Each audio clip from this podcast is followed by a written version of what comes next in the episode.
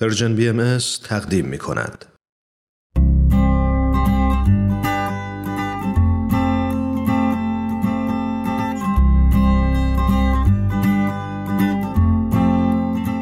پاراگراف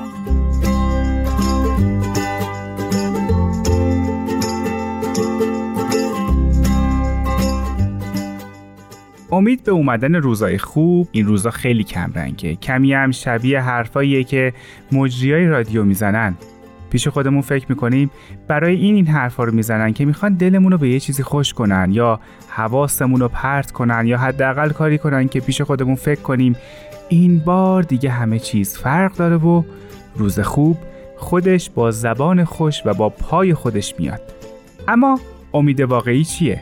یه بار یه جایی خوندم نوشته بود امید رؤیایی و انتظایی نیست. امید یعنی خود رو در معرض پروژه‌ای قرار دادن ترسیم مسیر و نوشتن اهداف. جلو رفتن و رسیدن به مانع و خستگی در کردن و اصلاح کردن قدم های بعدی. امید یعنی ما تلاش کنیم بهتر بشیم.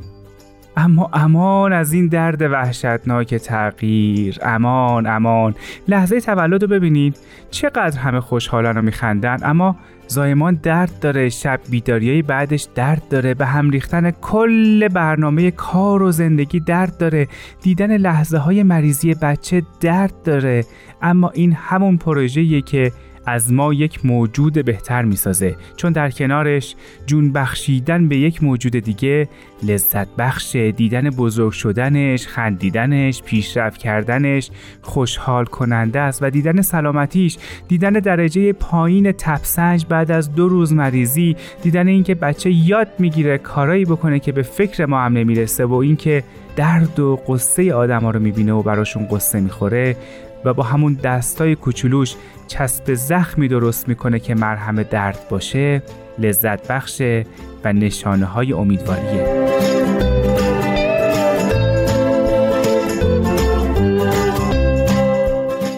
پای حرفای مادر بزرگا و پدر بزرگا نشستن خوبه چون اونا اونقدر چیزهای عجیب دیدن که می‌دونن دردهای دنیا تموم میشه. جنگ رو دیدن مریضی های وحشتناک رو دیدن فقر رو دیدن پیشرفت دنیا رو دیدن.